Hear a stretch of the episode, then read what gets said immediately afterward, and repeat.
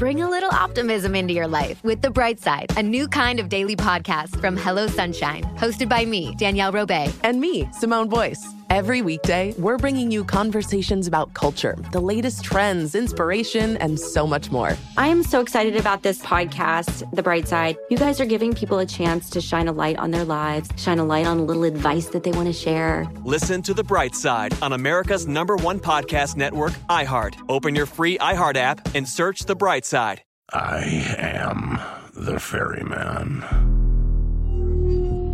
In the shadows of the afterlife, the ferryman of souls guides America's most influential spirits to their eternal rest. Where are you taking me? Are you death? This road is not on any map.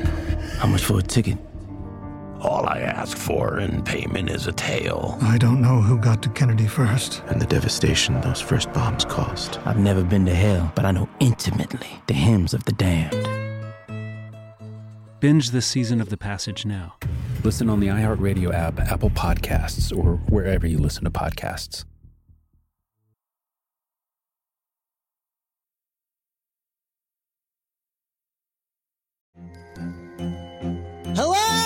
Acclaimed comics writer and notorious Scott Summers hater, Rosie Knight. Well, hello, Emmy winning podcaster and totally unbiased Targaryen royal supporter, Jason Concepcion. Somehow the X Ray Vision podcast has returned. And like always, we'll be here every week. You'll hear from TV writers, actors, comics creators, pop culture critics. Nothing is off the table. Listen to X Ray Vision on the iHeartRadio app, Apple Podcasts, or wherever you get your podcasts.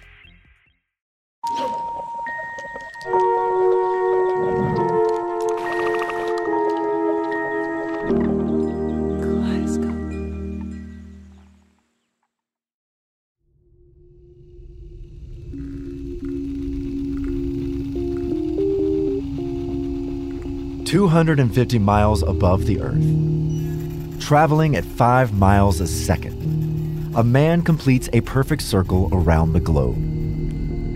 His name is Sergei Krikalev.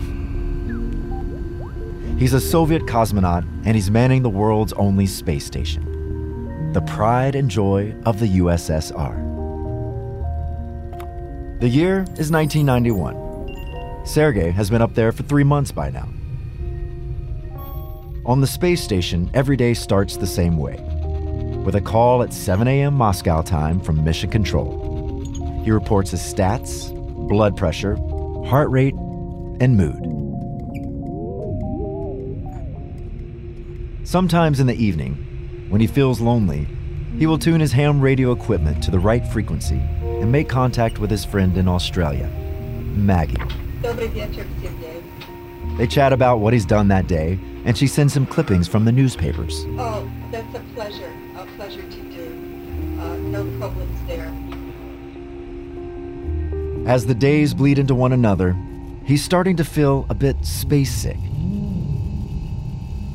He's been counting down the weeks till he's due to come back to Earth, back to his home, his wife, and their one year old daughter.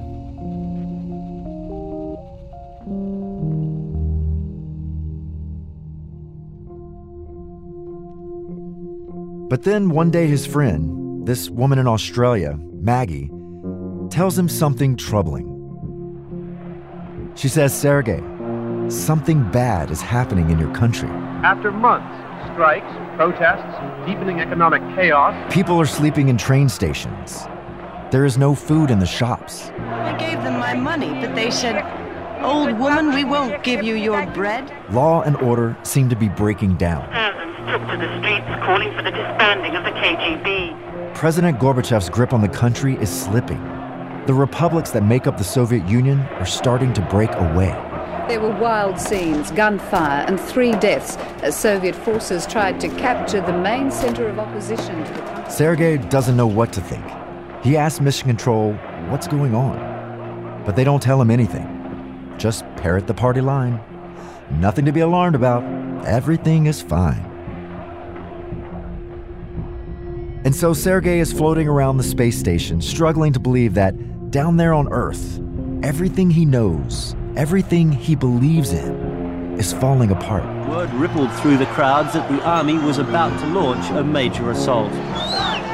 74 years of communism, 74 years of trying to create a different way of life, a different society, a different vision of the world is on the verge of collapse. It's quite time uh, for communism to die in Russia and in Soviet Union too.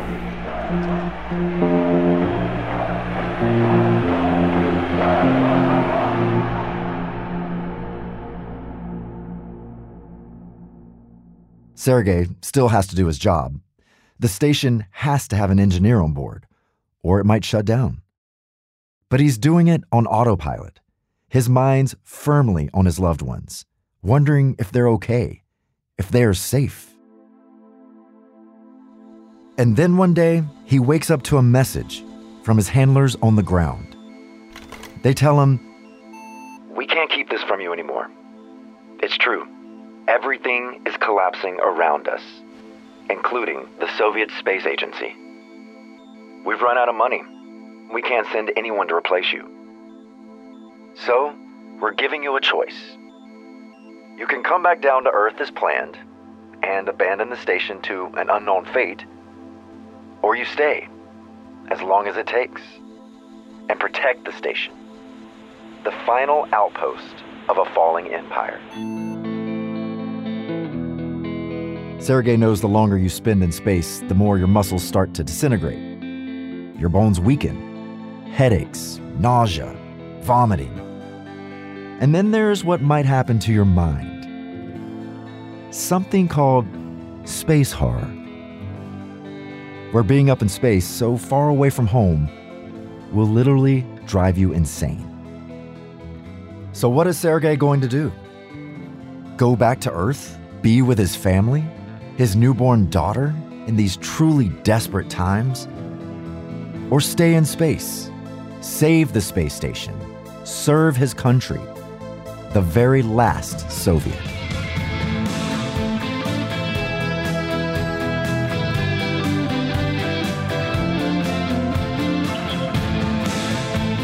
This is the story of one man who lived through the final days of empire. Good evening. The East Germans have tonight started to tear down parts of the Berlin Wall. The collapse of one dream. All Russia's just wild about Yuri Gagarin, first man to conquer space. And the birth of another future for the Russian people. Historians may have trouble describing. A day when Mikhail Gorbachev resigned as the president of the Soviet Union. All from a unique and perhaps ultimate vantage point space and the colors are unbelievably beautiful. This incredible band, thin, beautiful band, an electric blue. I'm Lance Bass, and from Kaleidoscope, iHeart Podcast, and Exile Content, this is The Last Soviet.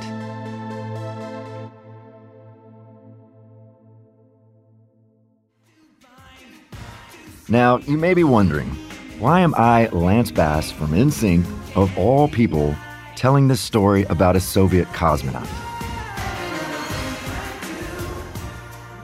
Well, you probably won't believe this, but I am a trained Russian cosmonaut.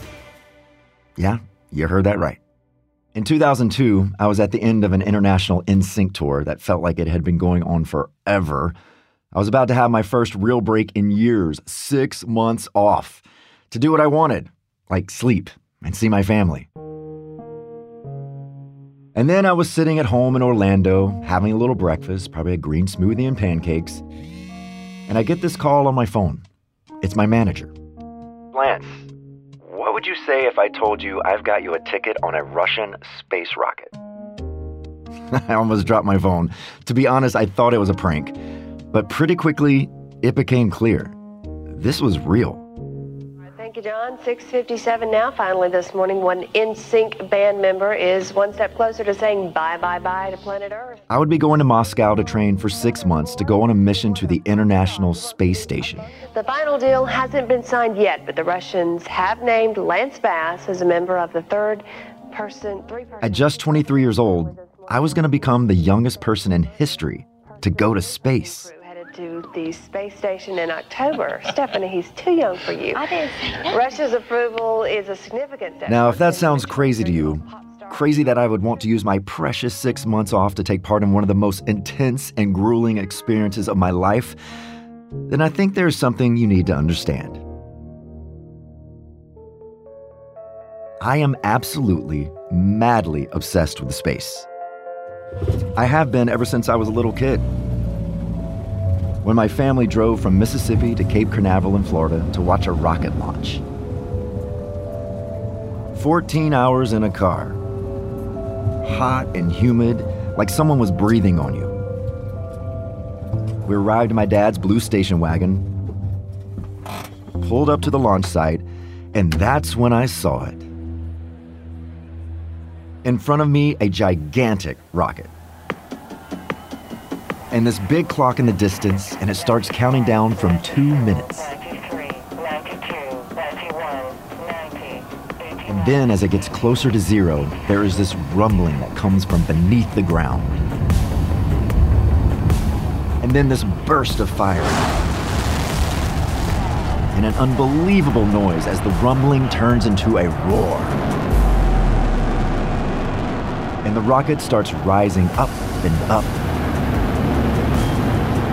As it keeps climbing, the crowd is getting more and more excited. Until finally, it disappears into the atmosphere, up and away into the great beyond. It was that day in Cape Canaveral when the dream of going to space took hold of me. It was just the coolest thing I'd ever seen, and since then, it's all I've ever wanted to do. Even when I was living this incredible life touring with NSYNC, I still had this desire, this dream to go to space. And that's why when my manager called me that day, I jumped at the chance. And just a few months later, I arrived at Zvyozdny Gorodok, Star City, the home of Russia's top secret cosmonaut training program. When I got there in 2002, I remember thinking this place, these people are obsessed with space, even more than we are in America. There are these statues of cosmonauts everywhere. Even the metro stations are named after them. But back then, I didn't really get a chance to figure out why this was. I hardly even had time to think. I was so busy training day and night. So when I first heard the story of Sergei Krikalev, I was intrigued. We had both trained in the same place, but we had come from such different worlds. Me, an American pop star, him, a Soviet cosmonaut. And I wanted to know what was going through his head when he had to make this choice to go back home and protect his family, or stay in space and protect the station, the crown jewel of the Soviet space program. Was it just that he loved space so much like me? Or was there something bigger driving him? Because space isn't just about nerdy kids thinking it's cool and wanting to go. Space, it turns out, is always about politics. We go into space because whatever mankind must undertake, three men must fully share. Billionaire Elon Musk has sent three batches of SpaceX Starlink satellites over Ukraine. Russia's war is putting years of collaboration at risk. And we will plant our beautiful American flag very soon on the surface of Mars. Space is a battleground, a symbol of power. And that's because of this thing that happened before I was even born, when Sergei was three years old. And to me, it's the thing that can maybe best help us understand Sergei and how he could even consider staying in the space station as his country collapsed below him.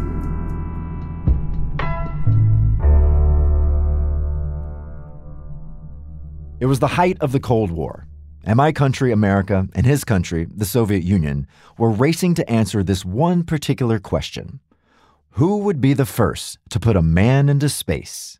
The confrontation itself would determine uh, ultimately which ideology, which worldview would take over the world. Stephen Walker is a journalist who wrote a book about the space race between the United States and the Soviet Union. The battle began in 1961. At the time, Sergei Krikalev was a toddler, and the Americans announced to the world, we're going to put the first man in space, as if it was a done deal. The Russians weren't even on their mind. Here's a nation that, as far as they were concerned, the USSR, couldn't build refrigerators that worked properly. It's true. Soviet test flights often went wrong. One of their spacecraft blew up just seconds after taking off, killing 100 people. But these disasters didn't matter because the Soviets were determined. They decided they were going to surprise the Americans and do it in complete secrecy. They start looking at the records of USSR Air Force pilots, most of them in their early to mid 20s. All of them are sound of limb and mind, incredibly healthy, incredibly fit, and ideologically committed to the Soviet cause. And these are the guys that form the nucleus of the top secret Soviet space program. And one of them is this guy, Yuri Gagarin. Yuri Gagarin, a man who would end up being the most famous person in Russia and Sergei Krikalev's hero. At the time, he was one of 20 men chosen by the Soviet authorities to compete to be the first man in space. 20 men chosen to be put through intense physical and psychological training. And when I say intense, I mean intense. So, I mean, they do these horrible heat chamber tests, for example, where they kind of bake them for hours on end. They put them into pressure chambers where they depressurize to see when they pass out. They put them into these unbelievable vibration tests where they actually lie on these stretchers and then they start to vibrate the stretcher to the point where your teeth nearly fall out. But nothing can compare to the isolation chamber. One by one, over a period of months and months, each of these 20 men would be introduced into a sealed chamber in which they were expected to function without being able to see anybody or hear anybody for what could be days and days and even weeks. Totally isolated, cut off. They would occasionally put horrible sounds in there shrieks or very loud music or wake you up in the middle of the night, you know, anything, so you couldn't sleep properly. They would twist time upside down so you didn't know whether it was day or night.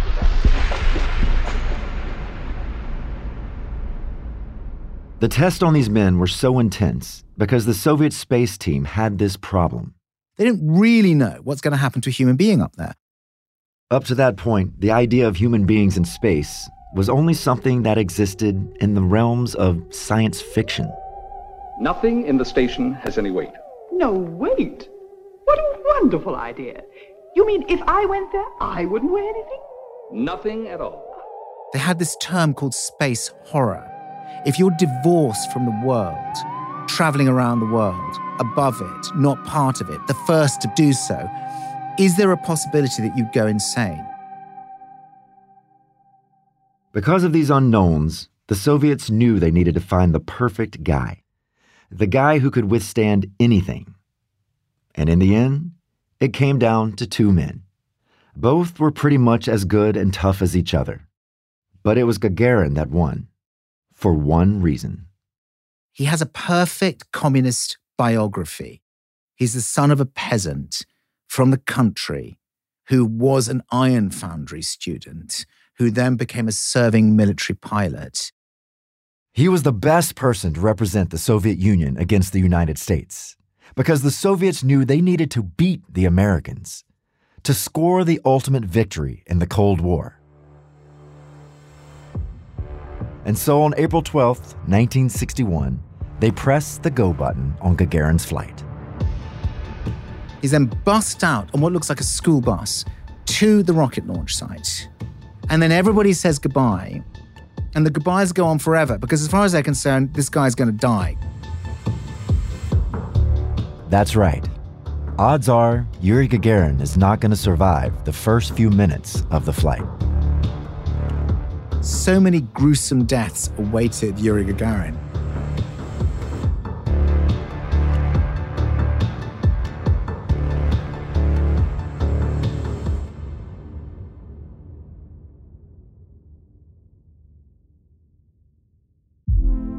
Hey, girlfriends, it's me, Carol Fisher. I'm so excited to tell you about the brand new series of The Girlfriends. In season one, we told you about the murder of Gail Katz at the hands of my ex boyfriend Bob. At one point, a woman's torso washed up on Staten Island and was misidentified as Gail. She spent nine years in Gail's grave, and then she just disappeared. It's almost like it's become this moral obligation to find her. And that's what we're going to do find this missing girlfriend and tell her story. With the help of some of your favorite girlfriends from season one, like my producer Anna. Oh my God. My friend Dr. Mindy Shapiro. Hi, it's Dr. Shapiro, and I'd like to speak with the deputy medical examiner. And of course, Gail's sister, Elaine Katz. Having no closure, it kills you. Join us as we try to solve a 35 year old cold case. It's not going to be easy, but it's going to be one hell of a ride. what? I can't believe this. Listen to season two of The Girlfriends, Our Lost Sister on the iHeartRadio app, Apple Podcasts, or wherever you get your podcasts.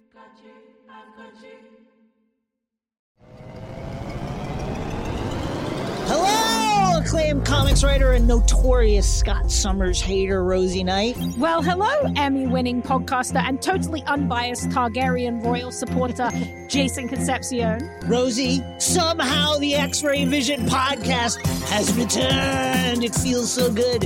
It does. And like always, we'll be here every week covering the wide world of TV, movies, comics, and geek culture. That's right. We'll be talking about Batman, heroes of that stature, and of course, we'll be inviting our friends in the industry to come geek out with us and share stories. We'll hear from TV writers, from actors, comics creators, pop culture critics, and more. Nothing is off the table because geek culture is pop culture, and we can't wait to share our love of it all with you every single week. Listen to X Ray Vision on the iHeartRadio app, Apple Podcasts, or wherever you get your podcasts. I'm Elliot Connie, and this is Family Therapy. My best hopes, I guess, identify the life that I want and, and work towards it. I never seen a man take care of my mother the way she needed to be taken care of. I get the impression that you don't feel like you've done everything right as a father. Is that true? That's true. And I'm not offended by that. Thank you for, for going through those things and thank you for overcoming them. Wow. Thank God for deliverance. Every time I have one of our sessions, our sessions be positive. It just keeps me going. I feel like my focus is redirected in a, in a different aspect of my life now.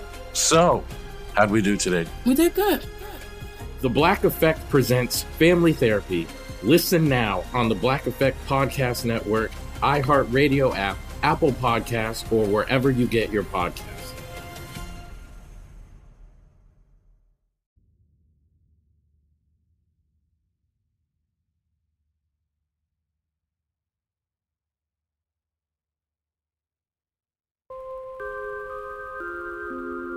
It's almost like being on another planet. It just goes on forever and ever and ever. And then you reach this sort of walled city. It's in the middle of a desert, a city with guards standing around the perimeter. You know, you get these huge buildings with holes in them, and everything's rusting and it's corroded. And then you see it littered around the streets. Bits of old rocket all over the place. It really looks like a disused, enormous missile site. Because really, that's what it is. It's in Kazakhstan, and it's called Baikonur. It's the place that would become the launch pad for the Soviet space program. But originally, it was built to house their most advanced and deadly missiles. I mean, it's quite extraordinary. They built the biggest rocket site in the world. I mean, the Americans didn't know about it. They had no idea that the site even existed. We're talking about a site that is probably about the same size as the state of Kentucky, that's secret. It's a place where the conditions are extreme. It's incredibly hot in the summer, and in the winter, it goes down to the minus 40s. I mean, it's really horrible. But every year, in April, something extraordinary happens there. Out of this dead ground springs something new. Every spring, the whole of the steppe is covered with a carpet of tulips. These incredible pink and purple and yellow tulips springing up from the dirt.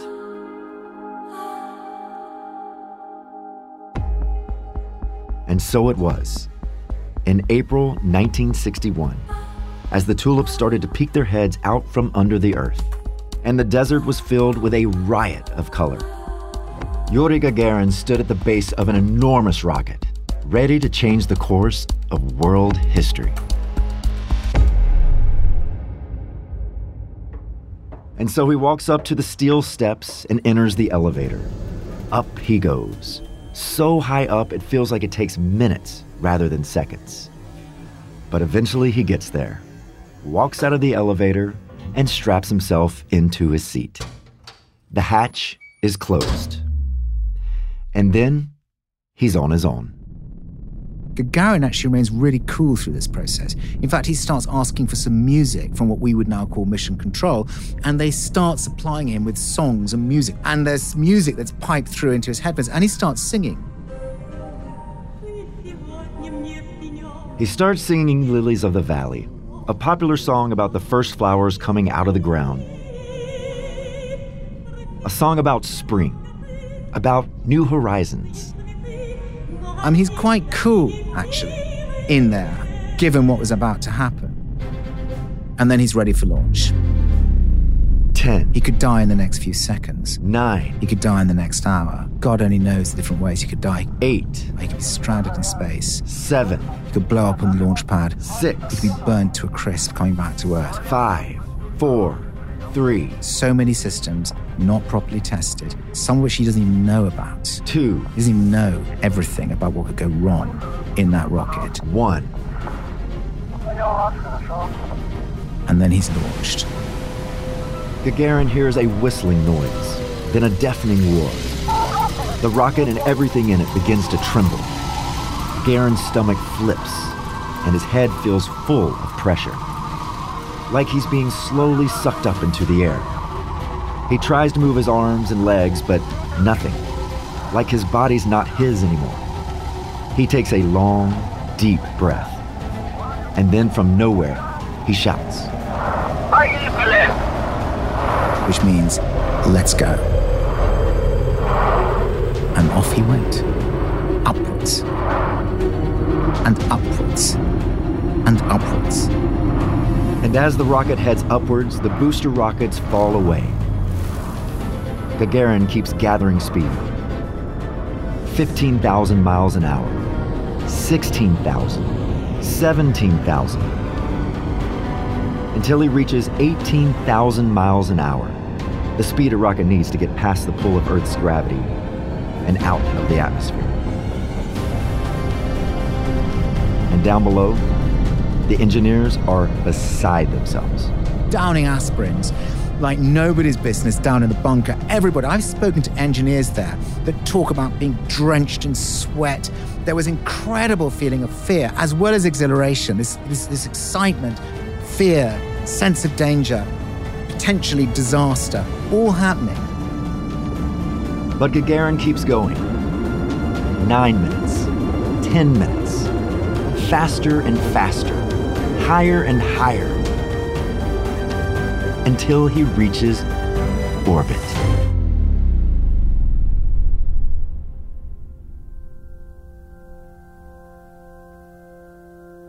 Something completely incredible happens. He suddenly feels himself lifting from his seat and he's just held in by the straps. He's experiencing the effects of weightlessness in orbit. And then he looks to his right and he says, I can see the earth. I can see the earth. And the colors are unbelievably beautiful. This incredible band thin, beautiful band, a sort of translucent and electric, I think he describes it, blue. It's the Earth's atmosphere. And he is the first man ever to see it. The first man to break the shackles of Earth. And it was a Soviet who had done it.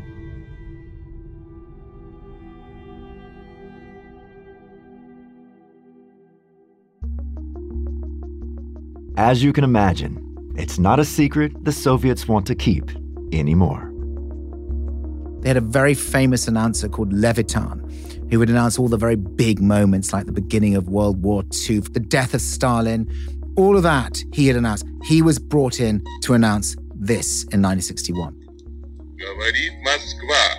His voice came on the radio.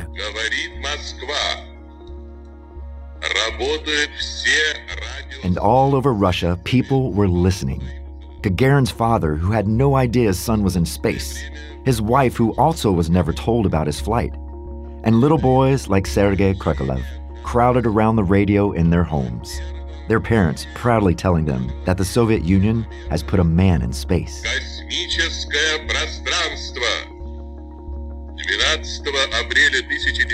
And pretty soon the news starts to rocket around the world.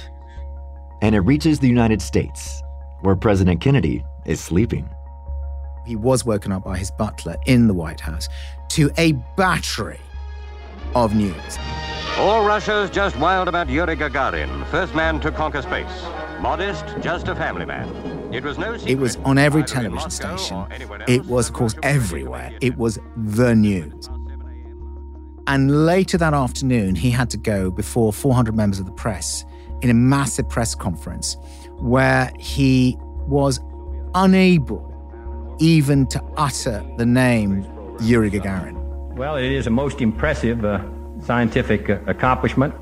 And also, I think that uh, we, uh, all of us, uh, as members of the race, have the greatest uh, admiration for the Russian who participated in this extraordinary feat. I have already sent congratulations to Mr. Khrushchev.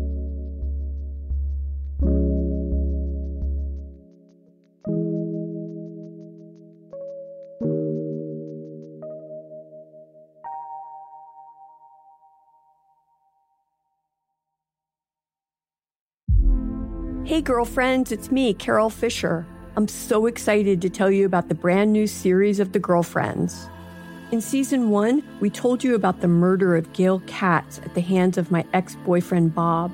At one point, a woman's torso washed up on Staten Island and was misidentified as Gail. She spent nine years in Gail's grave, and then she just disappeared. It's almost like it's become this moral obligation to find her. And that's what we're going to do find this missing girlfriend and tell her story. With the help of some of your favorite girlfriends from season one, like my producer Anna. Oh my God. My friend Dr. Mindy Shapiro. Hi, it's Dr. Shapiro, and I'd like to speak with the deputy medical examiner. And of course, Gail's sister, Elaine Katz. Having no closure, it kills you. Join us as we try to solve a 35 year old cold case. It's not going to be easy, but it's going to be one hell of a ride. what? I can't believe this. Listen to season two of The Girlfriends, Our Lost Sister on the iHeartRadio app, Apple Podcasts, or wherever you get your podcasts.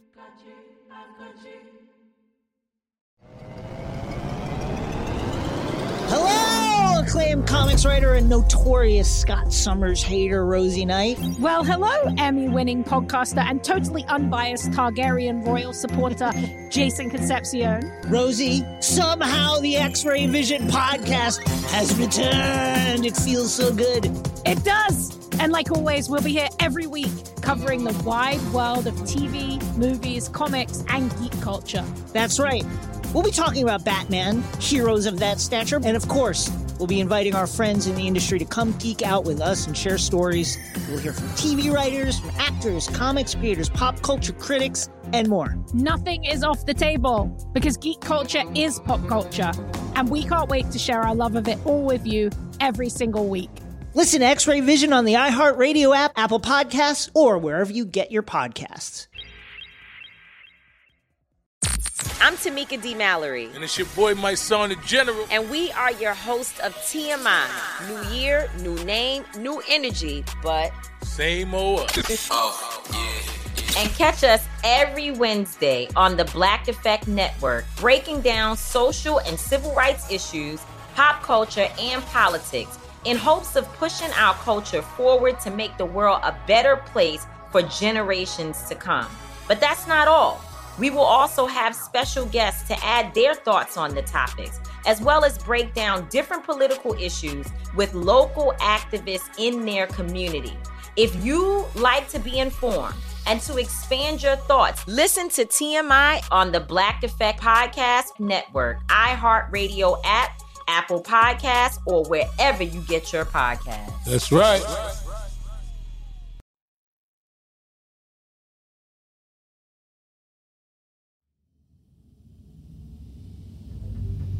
In 1 hour and 29 minutes, Yuri Gagarin completes one full orbit of the planet. But now, the engineers in the control room are biting their nails again because Yuri Gagarin has to make it home alive. And to do that, he has to break back through the Earth's atmosphere. He starts his descent. Almost immediately, the porthole window fills with hot orange gas, and Gagarin suddenly feels like he's being pushed back into his seat. He tries to breathe, working hard to get the air into his lungs. His heart rate soars.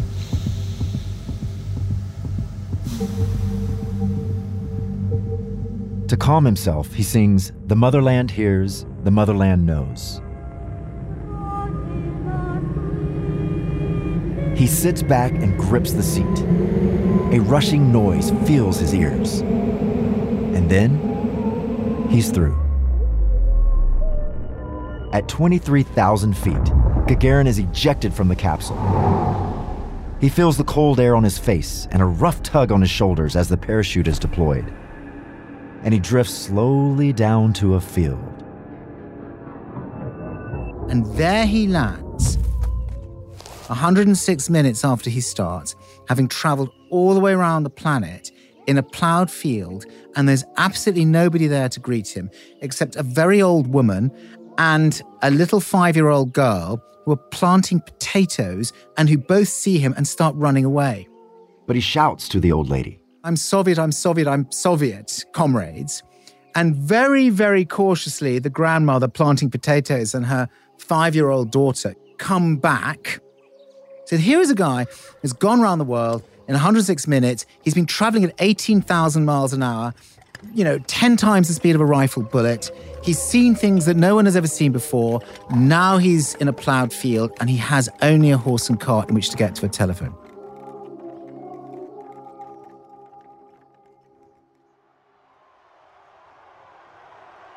Just days later, he's back in Moscow, being paraded through the streets in a convertible covered with flowers. The scenes are unbelievable.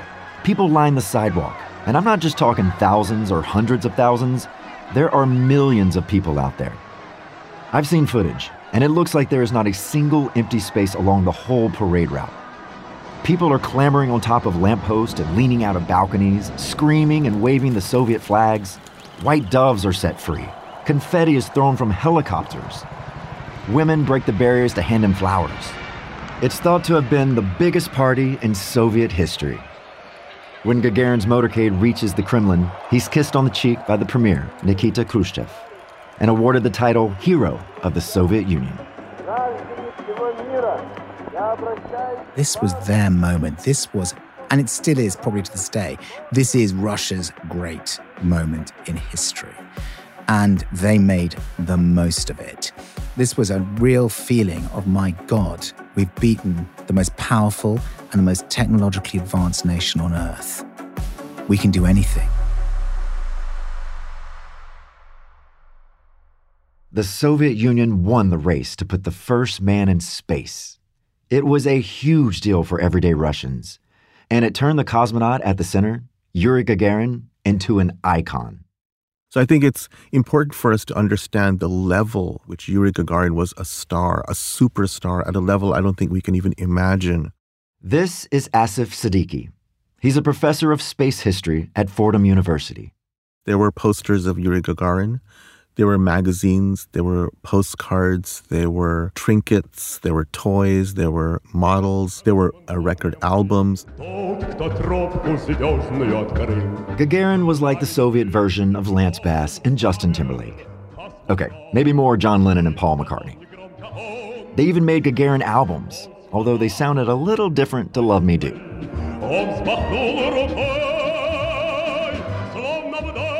The Soviet Union essentially created a cult of personality around this guy. And I can tell you this is true. In Star City, in Moscow, I remember seeing statues of Gagarin everywhere. He became the ideal figure in Soviet society quiet, unassuming, and totally dedicated to the cause of being a Soviet cosmonaut. They were apolitical and they were young and dynamic and handsome and good looking. And I think they operated on that level a kind of quasi Hollywood culture for young Soviet people. Space was freedom. Space was success. Space became embedded in the day to day lives of Soviet citizens. It was everywhere in the kitchens and bedrooms of Soviet men, women, and children. Children grew up not wanting to be pop stars or soccer players, but to be cosmonauts every Soviet or later Russian cosmonaut I've spoken to have all said the same thing. This was the enduring legend that was for them an inspiration. It was the thing that helped launch them on this unbelievable career of cosmonaut.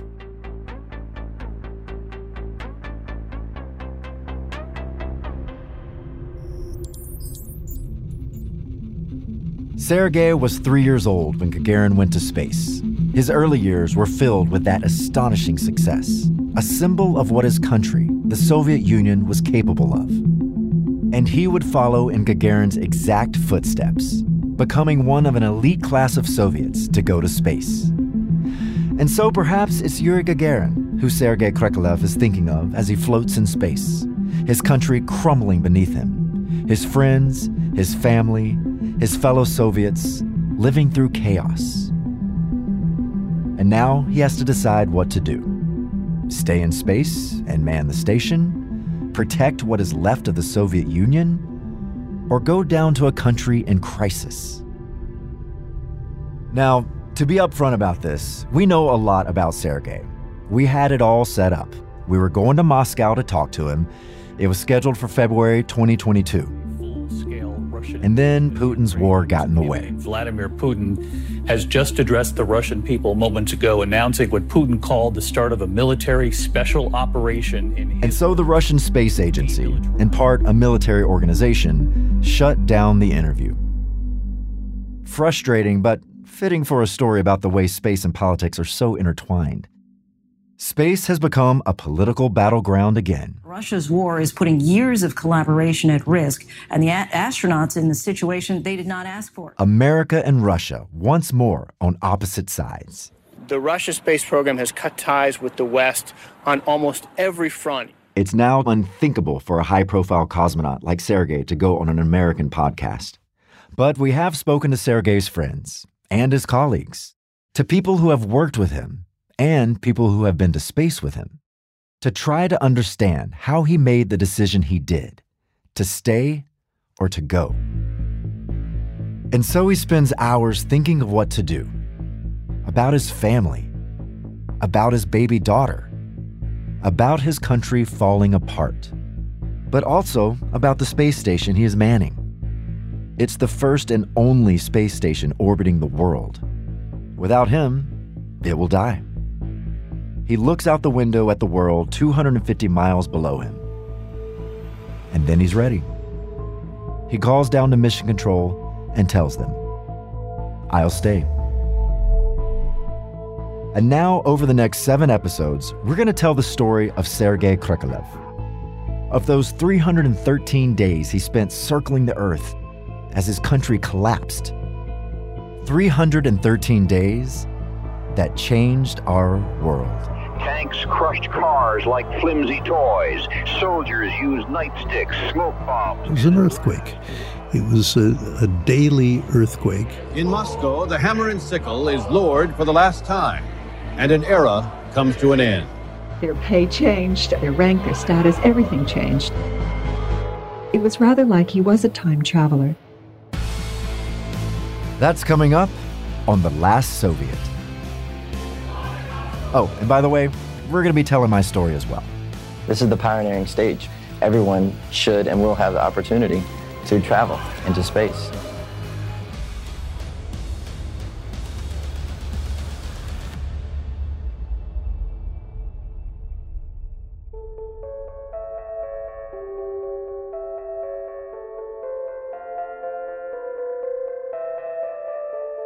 The Last Soviet is a kaleidoscope production in partnership with iHeart Podcast and Exile Media. Produced by Samizdat Audio and hosted by me, Lance Bass. Executive produced by Kate Osborne and Mangesh Hattikudur, with Oz Woloshyn and Kostas Linos. From iHeart, executive produced by Katrina Norvell and Nikki Ettore.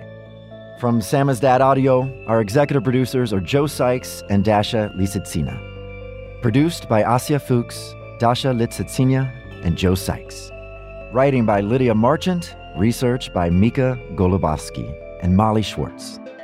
Music by Will Epstein, theme by Martin Orstrick. Sound design by Richard Ward, and special thanks to Nando Villa, Alyssa Pollock, Will Pearson, Connell Byrne, Bob Pittman, and Isaac Lee. And thanks to Stephen Walker. His book is called Beyond The Astonishing Story of the First Human to Leave Our Planet and Journey into Space. If you want to hear more shows like this, nothing is more important to the creators here at Kaleidoscope than subscribers, ratings, and reviews. So please spread the love wherever you listen.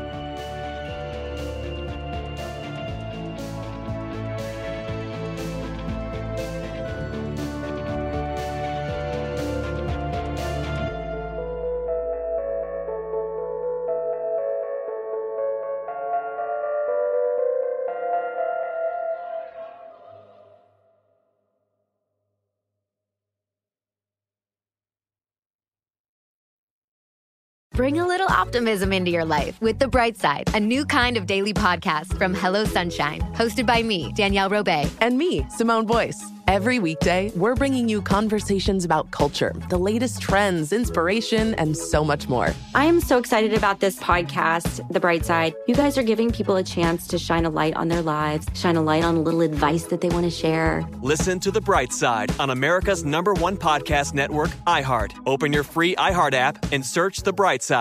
I am the ferryman.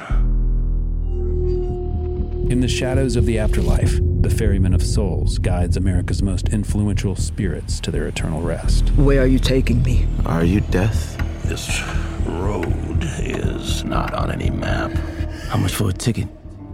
All I ask for in payment is a tale. I don't know who got to Kennedy first. And the devastation those first bombs caused. I've never been to hell, but I know intimately the hymns of the damned. Binge this season of The Passage now. Listen on the iHeartRadio app, Apple Podcasts, or wherever you listen to podcasts.